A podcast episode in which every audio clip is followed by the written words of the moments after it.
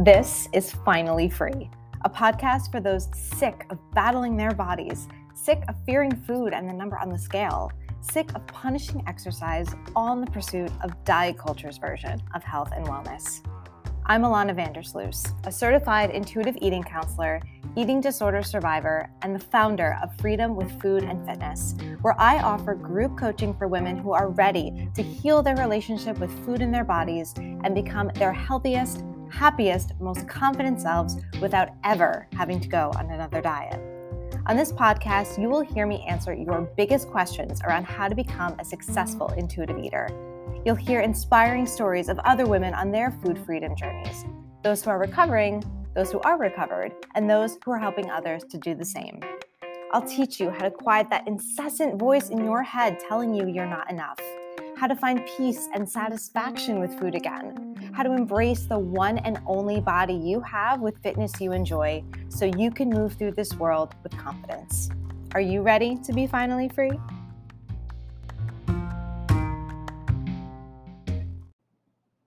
The waitlist for Defy the Diet is live, my friends. If you want to be the first in line to sign up for Defy the Diet one week before the general public, go to freedomwithfoodandfitness.com slash waitlist. That's freedomwithfoodandfitness.com slash waitlist.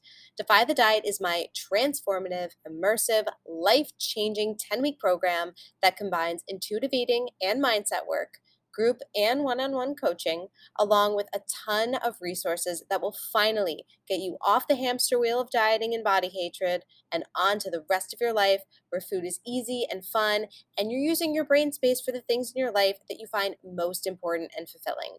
It has access to me as your coach and a community of like minded individuals on their own food freedom journeys ready to give you the support and accountability you need to achieve health without obsession. When you sign up for the waitlist, not only do you get a brand new free ebook filled with dozens of journal prompts to really dig into your underlying issues with food and your weight, you also get access to enroll in Defy the Diet on November 5th instead of November 12th. Spots that include one to one coaching are limited. So if you're really thinking 2023 is the year you take control over your relationship with food and finally embrace the body you're in, then you need to get on this wait list. We have a lot of changes coming to Defy the Diet, including a new hire and new package options for every price point, including payment plans. I'm telling you, this program has leveled up, and I want to help you level up too don't want to miss out on this winter session. So go to freedomwithfoodandfitness.com slash waitlist to get on the waitlist for Defy the Diet today. So we have a great question today because I know so many listeners, despite being ready to ditch the diet, sick of the diets, they're still really, really worried about gaining weight. And rightfully so, given, given our fat phobic, thin, ideal, obsessed culture. So today we're going to talk about something known as weight set range, which is sometimes called weight set point, but I like to refer to it as a range because I don't think it's a fixed point, but rather a range with, you know, wiggle room, right? We, we fluctuate here and there for things like our menstrual cycle and water weight and all those types of things. So um, I like to refer to it as a range. And what weight set range is, it's a genetically determined weight range where your body feels the most comfortable and runs the most optimally and gives you the authentic version of health. So the key phrase here is genetically determined. Studies show that your DNA accounts for 80% of your body composition in terms of the things we usually try to control, right? Our weight, our shape, our size. Diet and exercise only contributes to 20% of those outcomes they're not actually the end all and be all of your size, contrary to what diet companies might tell you. They're, they're going to tell you, yeah, no, diet and exercise is all you need. Everything's totally in your control. Your body's super malleable. You can be any size and shape you want to as long as you do this. And then when we can't do that, when we can't stick to that exact plan and, you know, our, you know, our body isn't as, as malleable as we're, we're taught it's supposed to be, we feel like failures. But really, most of it's out of our control. And yeah, sometimes you're going to see people who have these incredible weight loss stories, losing 50 pounds or 100 pounds, and they look so happy and trim and fit. But there are a lot of things to consider here when we see those quote unquote success stories. First, are they restricting? Right? Um, they say they're following this plan, but are they really following that plan? And is following that plan driving them absolutely crazy? Are they working out super intensely every single day for hours on end? Do they actually have a social life? Are they really happy? Right? It's one thing to smile for a picture or for a promo and look happy, but it's another thing to actually be happy. And another thing to consider is what part of their journey are they in? Are we seeing them five years after they hit their goal weight? Of course not. That doesn't that wouldn't make sense for the for the advertising world. We're seeing them right as they reach that goal weight where, you know, they're having an endorphin rush they got there um, you know they're they're still kind of excited about um, the, the diet and exercise portion that they're working on and, and that that's what we're seeing um, we're seeing the fresh reveal. We're seeing them on cloud nine for reaching this goal. Um, but have they maintained this long term? What are they looking like five years from now? That's something we also want to consider with these, you know, before and after photos. Is the after is a very finite um, snapshot of what they look like right after doing the program, but says nothing about uh, the maintenance phase uh, or, or the, lo- the longevity of those results. So, the thing about weight loss, too, and especially weight loss like this, is it will make you happy, but maybe only for a couple of weeks until you realize that that happiness doesn't last. That the weight loss wasn't actually what you were looking for. So, when that happens, we move the target. We create a new weight loss goal and then we hit that and we create another one or we or, you know until we start failing and then we feel bad about ourselves but so on and so forth how many times can you do that can you move the weight loss target before you finally realize that no matter what weight i'm at that's not what's going to make me happy that was like a huge revelation for me when I reached my lowest weight was I was lightheaded and famished, but I was that goal weight but I was not happy at all. I was my most miserable. I was always anxious I was going to gain weight and trying to be in control of everything I put in my mouth and what I looked like, body checking class. I was out of my mind.